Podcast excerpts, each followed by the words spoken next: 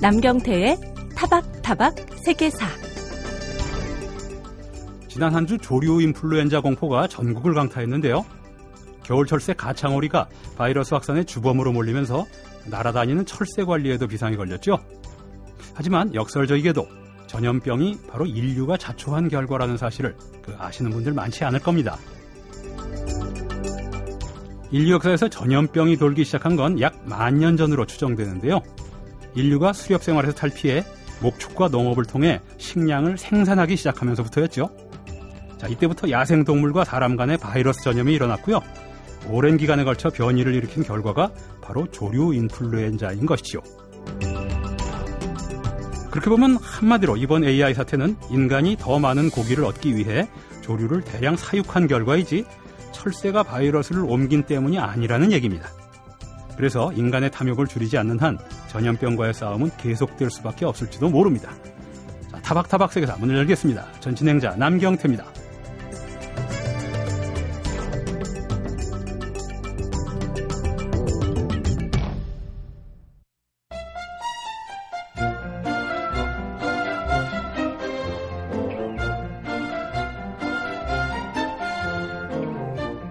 누구나 편지에 대한 추억 하나씩은 갖고 계시죠? 불과 10여 년 전까지만 해도 부모님께 편지로 감사 인사를 전하기도 했고 또 연인에게 사랑 고백을 하기도 했죠. 또 매년 이맘때가 되면 친지나 지인에게 연하장에 손글씨로 새해 인사를 적어 보내기도 했습니다. 하지만 이제 이런 풍경도 옛말이 됐죠. 편지를 대신해 이메일과 문자 메시지를 보내는 시대에 우리가 살고 있으니 말입니다. 오늘 그래서 생각난 역사 이야기에서는 우리 조상들이 쓴 편지, 간찰의 내용을 살펴보면서 편지의 의미를 되새겨보는 시간 마련했습니다. 한국학중앙연구원 전경목 교수님 스튜디오에 모셨습니다. 안녕하십니까? 안녕하세요. 뭐 편지 형식은 바뀌었어도 어쨌든 편지의 내용은 문자 메시지든 이메일이든 똑같은 거 아니겠습니까? 예, 그렇습니다. 그 어쨌든 편지란 말도 지금 조금 있으면은 낯선 말이 될것 예, 같고요. 서찰이란 말, 그건 이제 더 오래된 말이고요. 예, 근데 지금 제가 간찰이라고 말했는데 간찰이란 말은 더 낯설고요. 예, 그렇죠. 우리 조상들은 왜 편지를 간찰이라고 불렀는지 예, 편지를 부르는 또 다른 말도 또 있었을 것 같고요. 예, 예. 우선 간찰이란 말의 유래가 어떤 건지 설명을 해 주시겠습니까? 관찰은 원래 그 대나무로 된 주관하고 아. 나무로 돼 있는 목찰을 예. 아, 의미합니다. 예. 예, 그런데 이제 어, 좀더 발전해가면서 대나무나 나무에 쓰지 않고 이게 이제 종이나 비단에다 썼던 거죠. 그러면 뭐 2000년도 더된 그렇죠. 말이네요. 간 대나무에 쓰던 때는 뭐 2000년 대전 예, 예, 아니겠습니까? 그렇습니다. 예. 예. 그 외에도 이제 서간, 서찰, 서장, 그다음에 뭐 간독, 예. 유무, 어, 그다음에 기별, 글월 이렇게 쓰기도 했고요. 편지라는 말이요. 예, 예, 편지란 말. 그다음에 뭐 근대 일본에서 개발된 것이지만 엽서라고 아. 해서 예. 아, 엽서란 말은 원래 우리 말이 아니군요. 예, 그렇죠. 간단하게 앞에 수신자 발신자가 같이 나오고 뒤에 내, 용이 나오기 때문에 예. 예, 공개적인 것이었죠. 아, 그렇죠. 누구나 예. 볼수 있는 거죠. 그렇죠. 봉해지질 않았으니까. 예. 그래서 이제 그걸 또 봉한 봉해졌으면 하는 것들이 있어서 비밀 내용이 좀 있어서 봉합 엽서라는 것이 또 아하. 어, 나오게 됐던 거고요. 예. 그다음에 이제 최근에는 뭐 이메일로 인터넷이 발달하면서 이메일로 하기 때문에 예, 음, 그 전자우편을 뜻하는 이메일까지 그렇죠. 다 얘기할 수가 있습니다. 지금은 뭐 전자우편, 이메일 이런 말이 지금 쓰이고 있지만 사실 편지란 말도 3, 40년 전에 편지란 말이 가장 최신어였거든요. 그렇죠. 예. 그럼 앞으로 2, 30년 지나면 또 다른 형식이 나오면 전 이- 이메일이라는 것도 그렇죠. 지금의 편지와 같은 대우를 예, 예. 받을지도 모르는 그렇죠. 예. 낱말이 되는 거죠. 예. 편지란 것 자체가 작은 종이에다 써서 보내는 내용이기 때문에 예. 편지라고 했던 거거든요. 그렇죠. 근데 이제 이- 이메일이 되면서 아주 긴 내용들도 쓸 수가 아, 그렇게 있는 됐습니다. 거죠. 또 예, 그건 또 장점이더라고요. 그렇죠. 근데 이제 함부로 쓰게 되니까 예, 그게 또, 또 단점이 되고요. 그걸 말씀은 차차 나눠보기로 하고요. 자, 간찰이라는 건 편지를 보낸 사람이 살았던 그 시대상이나 아무리 옛 편지니까 예. 풍습을 살필 수 있는 소중한 사료인 것 같고요. 내용도 그렇고 형식적으로도 그렇고. 그렇죠. 예.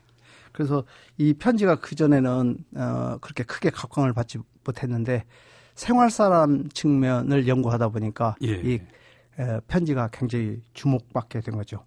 왜냐하면 그 수신자나 발신자나 자기의 감성을 그대로 어, 드러내고 시시콜콜한 일상생활들을 아. 얘기를 하기 때문에 그러한 역사 공식 기록하고 다른 거 예, 의미가 그렇죠. 있네요. 예, 그래서 어 제가 이제 앞으로 이과 관련돼서 책을 쓰려고 하는데 예. 관찰 통해서 본 조선인의 속, 속살, 아하. 예, 그 속살들을 가감 없이 볼 수 있기 때문에 이 관찰은 일상사나 심성사를 연구하는데 굉장히 중요한 자, 자료입니다.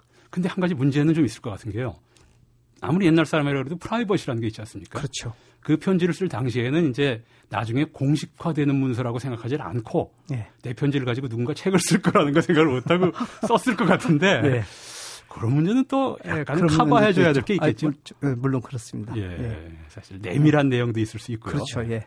그러기 때문에 이제 뒤에서 언제 말씀드릴 기회가 있을지 모르지만 그런 경우에는 특별히 어, 다른 종에다 썼습니다. 아, 예. 그래서 그 당시에도요. 예, 그 뭐 총명지라고도 하고 예. 별지 혹은 태지라고 하는데 어 이건 태워서 없애라고 얘기를 아. 합니다. 예.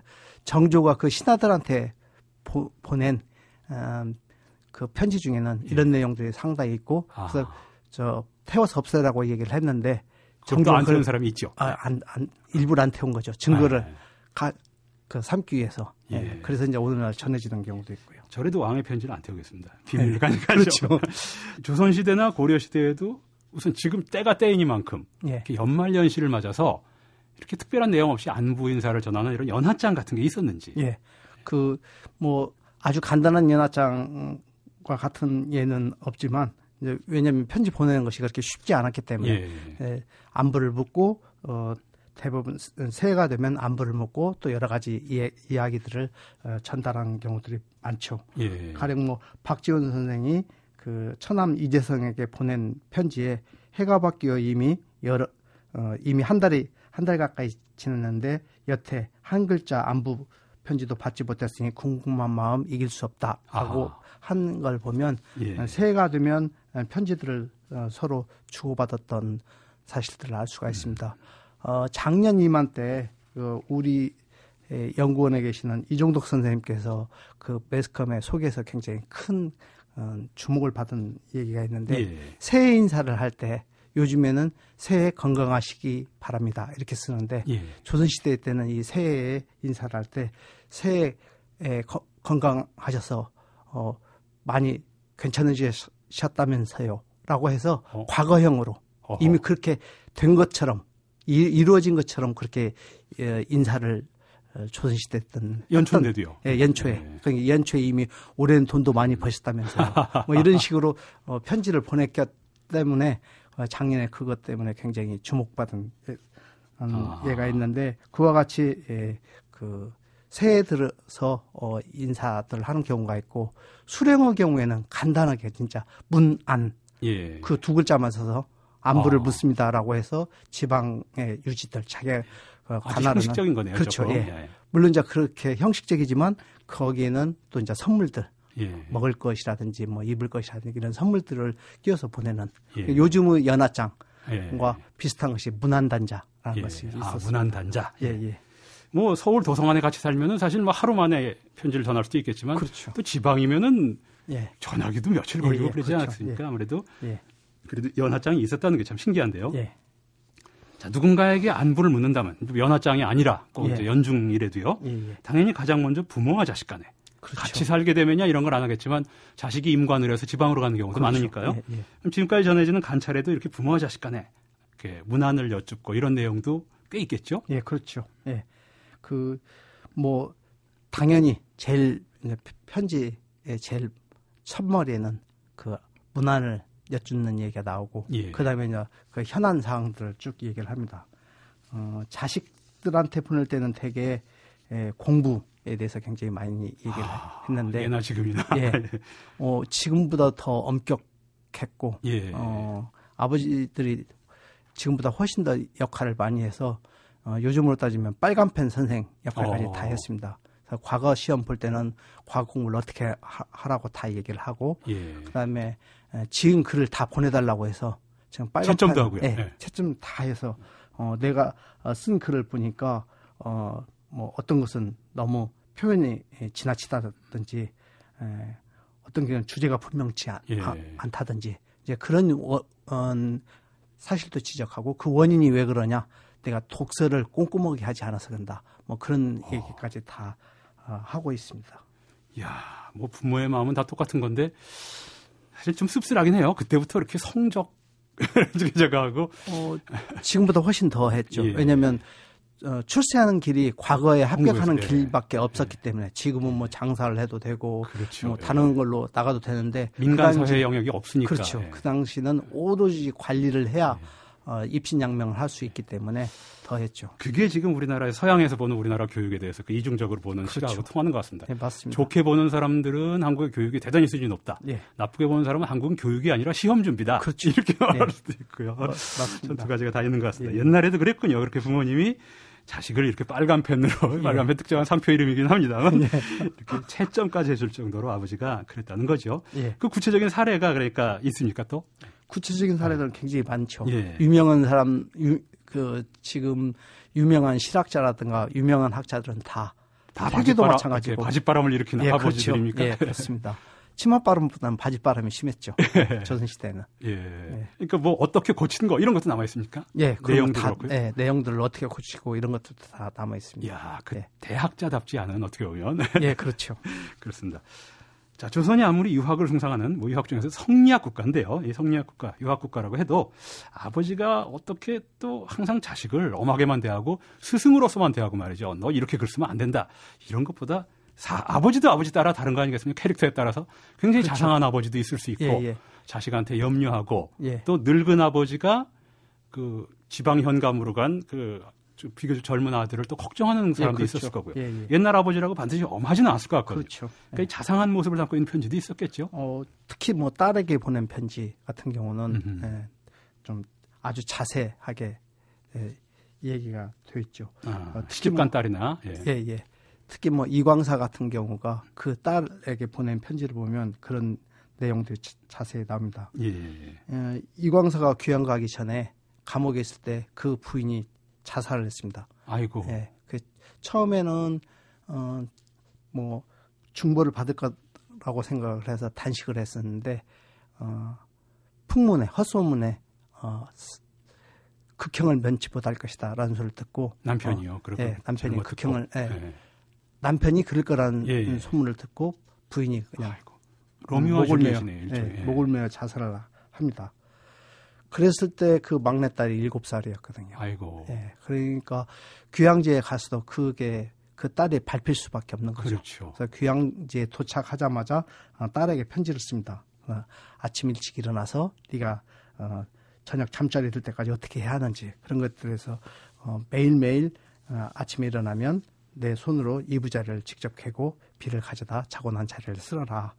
그다음에 그 무릎 꿇고 앉아서 어, 한글을 먼저 읽고 어, 한자는 예, 약간 정한 대로 읽어라. 그다음에 세연이에게 바느질이라든지 음식 만드는 것 같은 것을 배워라. 그리고 잠자리에 들기 전에는 사용한 물건을 가지런히 정리하고 어, 이불과 이불을 내 손으로 직접 피고 밤에는 섬돌 아래 로는 절대 데려가지 마라. 이런 얘기를 아주 자세하게 예. 써 보냅니다.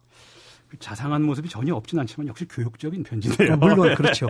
물론 옛날의 아버지들이란 예, 예, 그렇죠. 그냥 네가 이뻐 죽겠다. 네가 어떻게 사는지 궁금하다. 이런 게 아니라 예, 어 떻게 해라. 새언니한테 어떻게 해라. 그렇죠. 예. 이제 그런 식으로 자상한 마음을 옛날에는 표현할 수밖에 없었겠죠. 예, 그렇죠. 자, 지금 여러분 MBC 라디오 타박타박 세계사에서 방송 중인 우리 조상들의 편지, 관찰에 대한 설명을 듣고 계십니다. 자, 지금까지 방송 들으신 분 가운데 왜 아버지 얘기만 하느냐? 어머니는 편지 안 썼느냐? 뭐 이렇게도 말씀하시는 분이 계실 것 같은데요. 어머니는 이제 한글 많이 썼죠. 옛날에 예, 그 그렇죠. 방에서는 예, 예, 예. 어머니가 자식에게 자식에게 보낸 편지 한글이 좀 있을 것 같기도 하고요. 예, 형식적으로도. 쓴 편지들이 있죠. 예. 있는데 사실은 이 부분은 어그 한글로 관찰을 읽을 줄 아는 그런 전문가들이기 때문에 저는 사실 그 부분은 자세히 예, 아하. 모르는데 어 한글 주- 편지 또 따로 다루는군요. 어, 그게 굉장히 어려워요. 예. 어, 아, 한글이 또 어렵습니다. 예, 한자로 된 편지보다도 훨씬 더 어려운 게 한글 편지예요. 아. 예, 뭐 고사성어나 이런 음, 당시 용어들을 그냥 발음 나는 대로 썼기 때문에. 아. 근데 이제 한문 편지는 그 문자로 뜻이- 썼기 뜻이 때문에 뜻이 확실하니까요. 확실하니까 해석이 가능한데 이것은 그냥 발음 나는 대로 썼기 때문에 거기에 대응하는 한자가 뭔지를 알아야 하고 어떻게 보면 옛날 이두문 해석하는 것처럼 그보다 더 상상력이. 필요하네요. 네, 훨씬 더 어렵죠. 예. 예, 그래서 이제 한글 같은 게 굉장히 어려운데 그 추사의 아버지 김노경이 예, 김, 김노경의 어머니가 김노경에게 예. 쓴 예, 그런 편지들이 있습니다. 어, 대부분은 아들을 쓴 편지들은 안부를 묻는 그런 수준. 예. 간, 여자의 경우에는 긴 내용보다는 대부분 간단하게 안부를 묻는 수준의 편지들을 썼습니다. 예. 자, 뭐, 뭐, 옛날에도 이렇게 편지를 많이 썼다는 얘기고요. 부모와 자식 간에 특히. 근데 부모가 늙으면 가장 큰 걱정거리가 자녀의 또 혼사 문제일 텐데요. 그렇죠. 조선시대에는 혼사가 집안 대 집안을 연결해주는 뭐 개인 개인과 개인의 사랑이 아니지 않습니까? 그렇죠. 예. 중요한 수단이기도 했으니까요. 자녀의 혼사에 관한 얘기를 담고 있는 편지도 당연히 있겠죠. 많죠. 부부간에도 나눌 수 있는 거고. 예, 그렇죠. 그 자녀 어, 그 혼사와 관련돼서는 중매를 부탁하거나 그다음에 혼례에 쓴 물품들을 청탁하는 편지들이 많이 남아 있습니다. 어. 예. 그 조선말 성리학자 김낙현 이란 분은 이른이 넘어서 이미 증손자까지 다 있었는데 예. 60이 넘어 어, 다 되어서 늦둥이 아들을 뒀습니다. 근데 어. 이 늦둥이 아들 12살, 13살이 될 때까지 장가를 못 들고 있으니까 음. 어, 직접 며느리들 집을 골라서 어허. 그 집에 편지를 써서 자기 아들을 사유로 삼아달라고 어, 편지를 쓰는 예가 있습니다. 그러니까 본인은 늙으시고 예. 애는 어리고 그러니까 그렇죠. 다급하셨구만. 예, 예. 그 조선시대는 대부분 그 혼사를 얘기할 땐 중매 장애를 꼭 그렇죠. 넣거든요. 예. 왜냐하면 거절했을 때 서로 민망하지 않기 위해서 예. 중매장을 어, 꼭 넣는데 이 경우는 직접 나서서 예, 얘기를 할 만큼 다급하셨던 거죠. 그렇죠. 칠순이 넘었으면 조선에도 있죠. 하고 그렇죠. 막내 아들 결혼까지는 보고 죽어야 되는데 그렇죠. 이런 생각이 예, 안들 수가 예. 없겠죠. 그런 편지가 또 남아 있군요. 예. 예. 뭐 우리는 오히려 민간 편지가 덜 남아 있는 것 같고 예를 들어 로마 역사의 태반은 로마 시대의 민간 서찰 같은 거 갖고 많이 하더라고요. 그렇죠. 예. 그리고 그뭐 심지어 누이 동생한테 거미한테 물리면 뭐를 바르면 좋다 뭐 이런 게다 나와 있어 갖고 네. 이런 게 나와 있는데 우리도 이렇게 재미있는 편지들이 많이 남아 있어요. 그렇죠. 굉장히 많이 남아 예. 있습니다. 근데 지금 결혼 이야기가 나왔지만 자식을 결혼시키면 또 언제 손주를 볼 수 있을까? 예. 손꼽아 기다리는 게 또 부모의 마음이긴 한데요. 예. 부모가 자식한테 쓰는 편지는 아까 따님한테 쓰는 편지도 이제 좀 약간 교육적인 게 있었지 않습니까? 예, 예. 근데 손주한테 쓰는 손주가 직접 보든 안 보든 이거는 손주 사랑이 좀 더 많을 것 같아요. 손주 사랑이 굉장히 많았죠. 예. 예, 그래서 이제 어, 박 연암 박지원 같은 경우는 어 손주를 나타낸 편지를 보고는 어떻게 표현하냐면 편지 내에 응애하는 소리로 가, 가득 찼다. 아이 아. 울음소리로만 그 편지가 가득 차 있다 라고 얘기를 할 정도. 아, 정말 유머러서 한자로 예, 말이죠. 그렇죠. 예, 예. 그 다음에 한 어, 며칠 지나 가지고 그 편지가 어떻게 그 뒤에 편지가 이어지지를 않고 다른 얘기들만 하니까 예. 걔가 이마가 어떻게 생겼는지 얼굴이 어떻게 생겼는지 왜 그런 것들을 적어 보내지 않느냐고 아, 하면서 자식한테 말하는 거죠, 예, 그러니까. 예. 바로 화를 어허. 낸 대목 같은 경우가 있어서 예. 손주의 사랑은 아주 어, 말할 수가 없었던 거죠. 그런 거였습니다. 그 특히 이왕 선생님이 그 손자 안도라는. 사- 음, 손자에게 아, 준 몇해 전에 편지가- 나온 게 있었어요. 책 안도에게 나왔습니다. 보낸다라는 예, 제목에. 예. 아주 그 자세한 내용이고 그 손자 의 사랑이란 것이 예, 그 드러나고 있습니다. 그게. 예. 예. 자, 아직 궁금한 점도 많고 또 할 얘기도 많이 남았는데 공식 역사가 아니기 때문에 더 재밌는 것 같습니다. 예, 그렇죠. 예. 예, 벌써 시간이 다 됐습니다. 오늘 얘기는 여기서 정리해야 할 것 같고요. 다음 시간에도 전경목, 교수, 전경목 교수님 한 번 더 모시고 관찰에 대한 못다한 얘기 나눠보도록 하겠습니다. 예, 교수님 감사합니다. 감사합니다.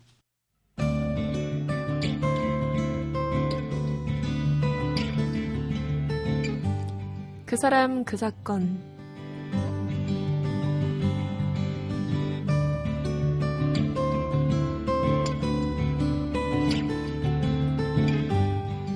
우리 사회에서는 부자가 스스로 부자임을 드러내는 경우가 많지 않죠. 재산을 형성하는 과정에 문제가 있다면 당연히 그렇겠지만 그렇지 않은 경우에도 나 돈 많아 하고 내놓고 다니는 사람은 드뭅니다. 사실 돈이 많다는 것은 죄도 아니고 또 나쁜 것도 아니죠. 오히려 돈이 많기 때문에 할 수 있는 일, 그것도 사회적으로 큰 보람이 있는 일이 있습니다. 지금으로부터 52년 전 오늘, 1962년 1월 26일에 세상을 떠난 어느 부자는 바로 그런 일을 했기에 누구보다도 당당한 부자였습니다. 그의 이름은 전영필인데요. 본명보다 지금 서울 성북동에 위치한 간송미술관의 명칭으로 더 잘 기억되죠. 간송은 바로 그의 호였으니까요. 1906년 서울 대부호의 아들로 태어난 전영필은 26살에 도심의 서점을 인수하는 것을 계기로 문화 사업에 관심을 가지게 됩니다. 당시는 일제강점기였고 일제가 만주사변을 일으켜 조선의 모든 물자를 동원하려던 시기였죠. 이런 험한 시기에 전영필은 자신의 돈으로 할 수 있는 독립운동을 시작합니다. 그것은 바로 일본으로 대거 유출되고 있던 우리 문화재를 사 모으는 거였죠. 값은 문제되지 않았습니다. 시가로 치면 손해를 본 경우도 있었지만 개의치 않았죠. 전영필은 오로지 우리 문화재가 외부로 유출되면 다시는 되찾지 못하리라는 위기의식을 느끼고 그것을 막으려고 했던 겁니다. 그는 성북동에 따로 저택을 마련해 놓고 문화재를 사들였고 몇 년 뒤에는 그것을 바탕으로 우리 역사상 최초의 사립박물관인 보화각을 세웠습니다. 그의 사후 그의 아들들은 아버지의 유업을 이어받아 1966년 간송미술관을 세우게 됩니다. 일제의 흉적을 암살한 쾌거도 독립운동이지만 자기 돈으로 우리 문화재를 지켜낸 전영필의 활동도 당당한 독립운동이죠. 이런 걸 가리켜 바로 노블레스 오블리주라고 하는데요. 지금 우리 주변에는 과연 그런 진짜 부자가 얼마나 있을까요?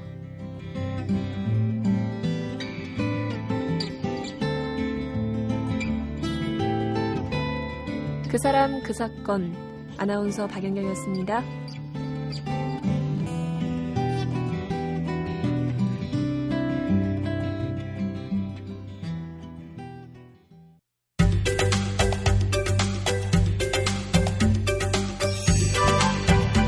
한 달쯤 됐나요? 기억하시겠죠? 지난해 연말 새해를 맞아서 일본의 설날 떡국인 조니의 역사에 대해 그 들려드린 적이 있죠.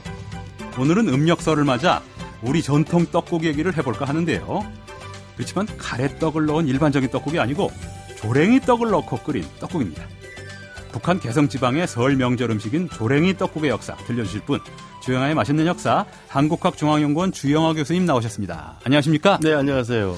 조랭이 떡이 북한 음식이군요, 원래. 어, 보통 이제 개성 음식이라고 알려져 있죠. 예. 조랭이 떡국 자세히 보셨나요? 저는 뭐 근데 사실 떡 의 모양만 다르지 다른 거는 차이를 못 느꼈거든요, 사실은. 그렇죠. 어, 1940년에 이 식민 시기에 활동했던 남자 음식에 대한 글쓰기 잘하는 분이 두 분이 있었는데 예. 한 분이 이용기라는 분이고요. 60년 전에 주영아 선생님 같은 네, 분이요. 한 분이 이제 홍순표라는 분인데 예. 이 홍순표라는 분이 조선 요리학에라는 책을 썼어요. 음. 어, 이분이 이제 굉장히 많은 우리가 잘못 알고 있는 뭐 이야기들을 어, 어떻게 보면 좀 많이 예. 이 책에 써놓았어요. 그리고 이제 당시 조선일보에 연재도 하셨고 어허. 뭐 가령 이 시간에도 말씀드린 탕평채는 영조가 게- 뭐 발명했다. 예. 뭐 이런, 이런 이야기도 이분한테서 이제 음. 유래가 되고 그런 건데 이 가래 이, 이, 조, 이, 이 조랭이 떡국에 대해서 이야기를 하셨어요. 예. 어, 조랭이 떡국에 대해 설명을 하면서 가래떡을 어슷어슷 길게 쓰는 것은 전국적이지만 예.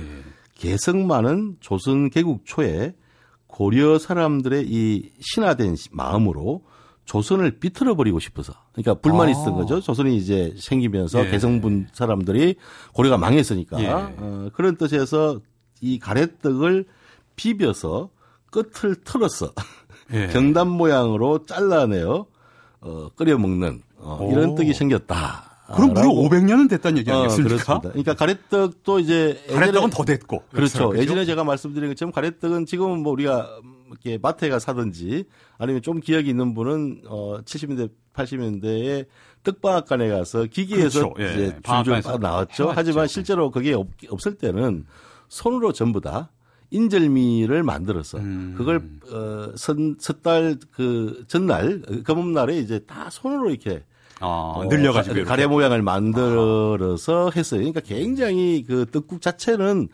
귀한 음식인 거죠. 그러네요. 어, 쌀로 했죠. 그 다음에 여러 번 쳐서 인절미처럼 아주 쳐가지고 찐득찐득하게 만들고 그걸 손으로 이제 예. 모양을 만들었으니까요. 그리고 이제 떡국 날 그 대부분의 집에 차례 때 어, 이제 매와 함께 떡국 제사를 올리게 되니까 예, 떡국은. 굉장히 중요했던 음식인데 이 음식을 고려 사람들이 조선의 개국, 고려의 멸망이라고 하는 데 대해서 그러네요. 굉장히 불만을 품고 어, 개성 사람들이 삐틀어서 만든 것이 조랭이 떡국이다. 그러니까 지금 말씀으로도 우리가 지금 먹는 가래떡 어슷어슷하게 썰어가지고 떡국 먹는 거는 이미 고려 때도 있었다는 얘기고. 아, 거의 이전부터 있었던 거죠. 조랭이 떡국은 최소한 500년은 됐다는 얘기고. 음, 그런데 굉장히 오래된 겁니다. 불행하게도 어, 이분의 이야기를 뒷받침할 수 있는 아. 뭐 고려 사실이 아닐 시대의 수도 있고. 문헌들에서나 아니면 조선 초기의 문헌들에서나 아니면 조선 중기 이후의 문헌들에서 그게 있어야. 찾을 수가 없어요. 예. 어, 그래서 뭐, 그 사료가 없다고 해서 그것이 거짓이라라고 이야기할 수는 없지만은도 예.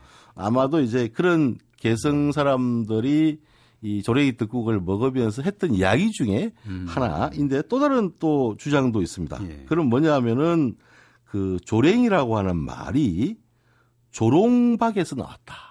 아, 조랭이 아. 떡 모양이 좀 그러니까 조롱박 조랭이 같죠? 떡 모양을 보면 아주 아주 조그만 조롱박 예. 모양이 두 개가 이렇게 얽힌 그렇죠. 게. 예. 얽혀 있는 거죠. 그래서 이제 조롱박을 닮은 떡국이다라고 예. 해서 조랭이 떡국이라고 불렀다 라고 하는 주장도 있고요. 저는 왠지 후자 쪽에 지금 말씀하신 거예요, 좀. 그러니까 심지어 이런 주장도 있습니다.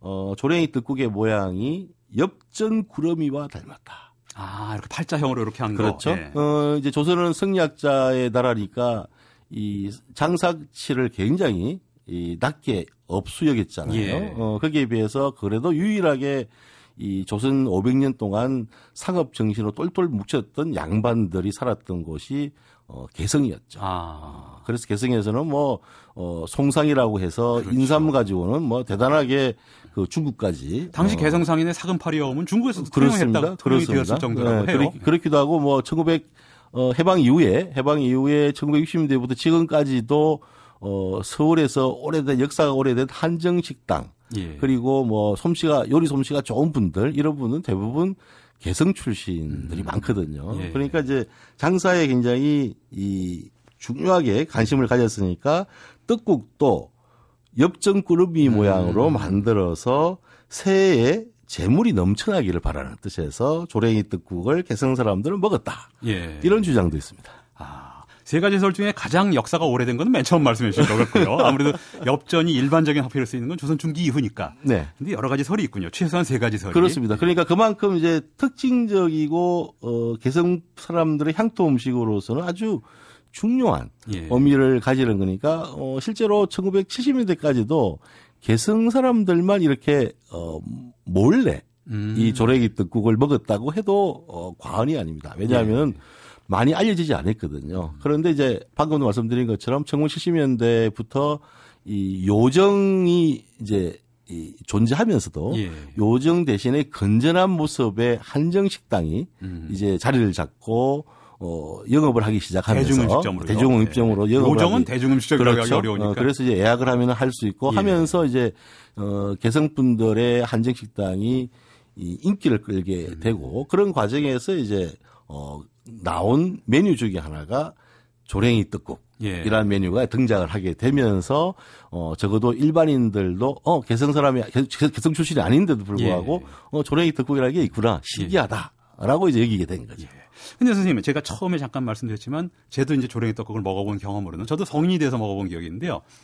어쨌든 양념이나 조리법 같은 건 떡의 모양 외에는 차이를 못 느끼거든요. 다 원래. 그런 겁니까? 원래 그런 겁니다. 예. 네, 원래 그런 떡의 겁니다. 자, 그거 그렇죠. 빼놓고는. 어, 그런데 이제 이 떡국도 조랭이 떡국을 포함한 가래 떡국도 조선 시대에는 어, 전 국민이 설날 때 다 먹을 수 있었던 건 아니고요. 어. 어, 꽤 비쌌으니까, 예. 어, 재료를 준비하고 하려면은 이제 뭐 떡국 안 먹어서 나이가 안 먹었다고 하지만은도, 어, 거기다가 지방적인 특색에 따라서는, 어, 경상남도 지금 지역, 예. 이런 데랑 제주도에서는 설날에 떡국을 아예 먹지 않았던 풍속도 있었습니다. 아, 전국적인 건 그렇죠. 아니었군요. 어, 그래서 실제로 전국적으로 떡, 설날이면 떡국 먹어야 되고, 뭐 이런 풍속은 원래 중부 지역의 풍속이었어요. 예. 서울과 개성 이, 이 그러네요. 개성도 중부니까. 그렇죠. 이 네. 지역의 풍속이었는데 그게 이제 서서히 퍼져 나갔다는 것은 무슨 의미냐면은 성리학적으로 조상 제사 중에 하나인 차례가 굉장히 중요한 설날의 의미를 부여하게 되면서 예. 그러면서 이제 어 전국화되는 과정을 조선시대 500년 동안 겪었고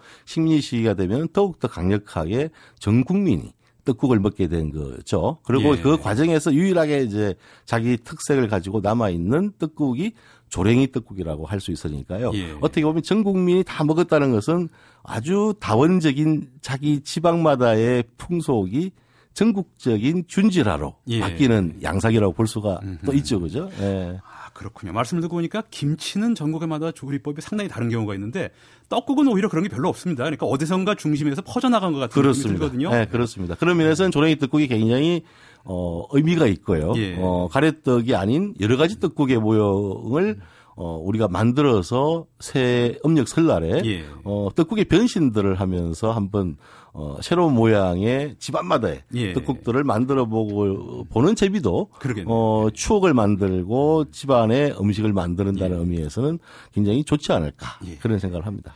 그 초반부에 이제 조랭이 떡국의 기, 그 기원에 대해서 세 가지 설을 말씀해 주셨지만 어쨌든 셋 다 개성에서 나온 것만 확실하다. 네, 개성이. 원조다. 이런 것만 우리가 확실히 각인할 수 있을 것 같습니다.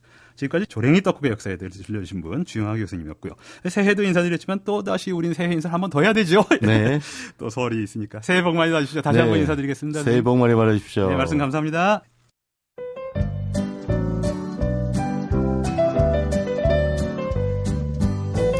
모든 창작 예술이 그렇듯이 음악에도 특별한 체험이 바탕에 깔려 있는 경우가 많죠.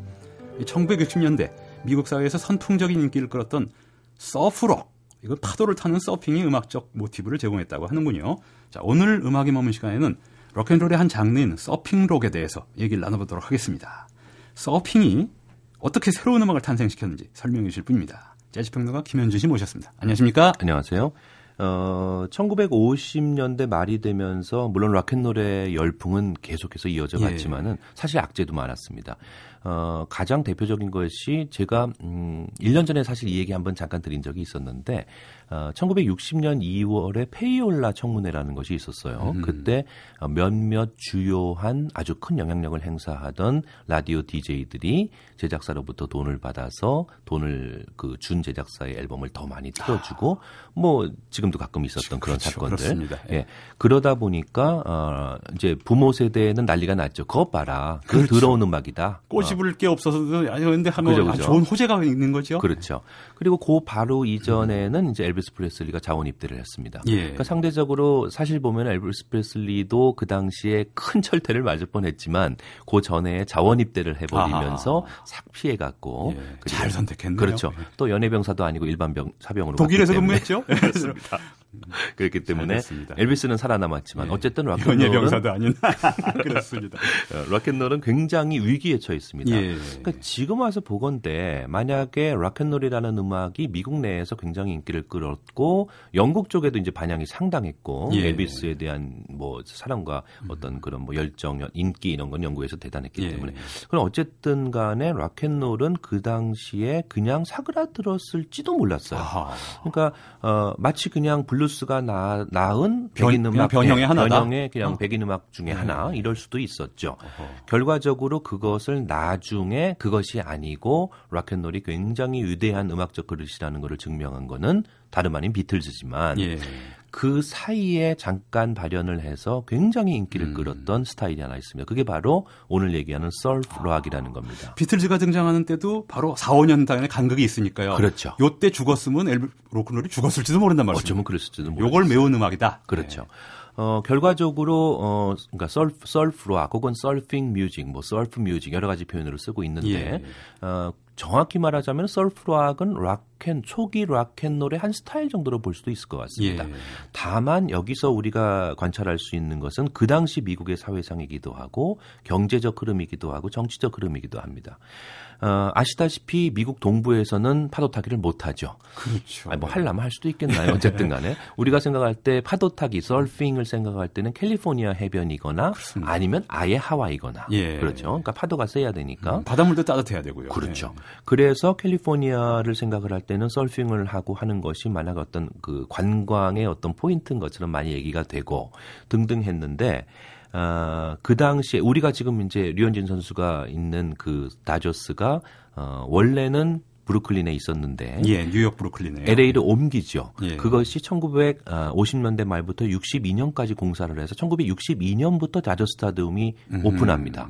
그러니까 그 오래돼서 요즘 다시 한다 리모델링 한다 그러더라고요. 그렇죠. 예. 그러니까 그 말인즉슨 캘리포니아 쪽, LA 쪽이 경제적으로 신흥하고 있었다는 아, 반증이기도 그렇군요. 합니다. 그러니까 제가 이 예를 든 것은 굉장히 이제 비근한 얘기 때문에 예를 든 것인데 예. 실제 여러 가지 경제 지표를 살펴보건데 1950년대 중반, 초반 중반을 넘어가면서 캘리포니아 쪽의 경제가 미국 동부에 대한 대안으로 떠오르고 실제로 자본이 많이 몰리고 새롭게 그쪽에 지사를 내는 방송국도 많이 생기고 예. 이래진 겁니다.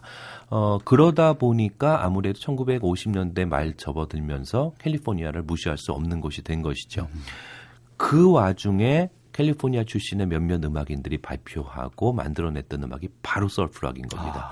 그러니까 실제로 누가 과연 그 느낌을 음악적으로 옮겨냈을까 이렇게 멋지게 그러게요. 했는지는 정확히 모르겠지만 일련의 음악인들이 표현했던 것들이 정말 파도 타기 하는 느낌을 닮아 있거든요. 그 캘리포니아를 대표하는 전형적인 걸로 서핑을 잡은 거 아니겠습니까? 그렇습니다. 이게 성공한 거고요. 그렇죠. 해서 오늘날 어, 아마 전 세계적으로 아마 문화사적으로 음악사적으로나 문화사적으로 가장 중요한 도시를 떠올리려면은 글쎄요 아무래도 뭐 유럽에는 파리겠고 다른 쪽은 뉴욕이 아닐까 싶은데 예. 락을 얘기할 때는 LA거든요. 아. 그것이 바로 이때부터 시작이 됐죠. 자본이 집결을 했으니까. 어, 곡을 하나 들어보시죠. 벤처스의 연주곡입니다. 연주 밴드이면서도 굉장히 히트를 했죠. 예. 바로 1960년에 발표됐던 Walk Don't Run이라는 곡입니다.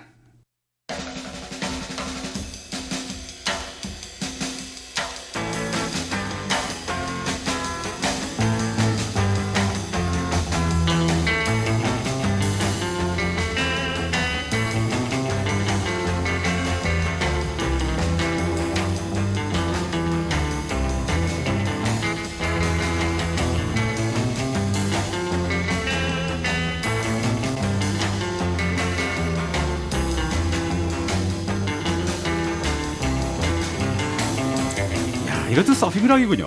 굉장히 추 억, 의 밥송이죠. 그리고 나름대로 멜랑꼬리한 느낌도 있고 기타 연주가 특별하게 난이도 있는 연주라기보다는 저도 어릴 때 이런 걸 많이 흉내내고 그랬던 기억이 있거든요. 예. 참 매력이 있습니다. 그렇습니다. 그러니까 미국 중부 혹은 남부에서 처음 만들어졌던 예. 어, 그 락앤롤하고 비교를 해보자면은 어, 사실은 엘비스의 노래도 그랬고 엘비스와 자웅을 겨루었던 많은 선율 예. 경쟁을 했던 많은 초창기 락앤롤 스타들의 음악 속에는 사실 컨츄리의 느낌이 사실 강합니다. 예. 그래서 그런 특성을 많이 어, 조금 더 그 강조하기 위한 표현 락앤롤의 다른 예. 말 중에 락커빌리라는 말이 또 있거든요. 아, 예. 그러니까 락커빌리는 어, 락앤롤이 갖고 있는 컨츄리의 특성을 좀 더 부각시키고자 하는 표현입니다. 예, 예. 결국은 이제 같은 얘기가 될 음, 텐데. 로커빌리 풍이라는 뭐 이런 노래 그렇죠. 많이 쓰죠. 그런 예. 말을. 그러니까 상대적으로 지금 굉장히 시원하고 음. 정말 어뭐 아 이것도 결과론적인 얘기긴 음. 합니다만 어쨌든 간에 굉장히 어, 습하지 않은 기분 그렇죠. 좋은 바람이 불어오는 느낌. 그리고 엘비스 프레슬리의 노래들보다 거친 게 덜해요. 뭔가 그렇습니다. 세련되게 매끄럽게 넘어가는 듯한 그런 어, 구성이거든요. 영어 표현 써서 그렇긴 하지만 댄디하죠. 아, 그러니까 그렇죠. 예. 어, 백인들이라고 해서 다 깨끗하고 음, 말끔하고 사실 이런 거 아니지만. 아닌데 백인들도 지저분한 사람 많을 그렇죠, 텐데 물론이죠. 근데 왠지 캘리포니아 해변에서 그 서프보드를 딱 옆에 끼고서는 어 지나다닐 것 같은 친구들은 일단 머리가 짧을 것 같고요. 예. 머리가 그렇게 막 흩날리거나 이런. 그러니까 말끔하게 음. 빗어 넘기거나 깎았을 것 같고 얼굴에 별로 잡티 없을 것 같고 그리고 왠지 경제적으로도 중산층은 될 것 같고. 될것 사실 같고. 그런 생각이 들거든요. 그렇죠. 그런 느낌들이 바로 surf rock 혹은 surfing music의 어떤 어, 이미지적인 포인트라고 볼 수 있을 것 같아요. 예. 어, 오늘 끝곡으로 준비한 곡도 역시 뭐 벤처스는 연주 밴드였음에도 굉장히 인기를 끌었지만은 예. 그래도 surf rock 혹은 surfing music을 그렇죠. 얘기할 때 서핑 하면은 이 사람이 나와야 될것 그렇죠. 어, 바로 비치 보이스입니다. 어, 비치 보이스는 사실 비치 보이스의 한 밴드의 역사를 가지고도 초창기 락앤롤에서 한 10여 년 정도 굉장히 많은 얘기를 할 수 있습니다. 제가 아마 예. 다음 주에 다음 주나 다다음 주쯤 조금 다시 얘기를 드릴지 어련하시겠어요? 모든 음악을 가지고 그렇게 하실 수 있죠.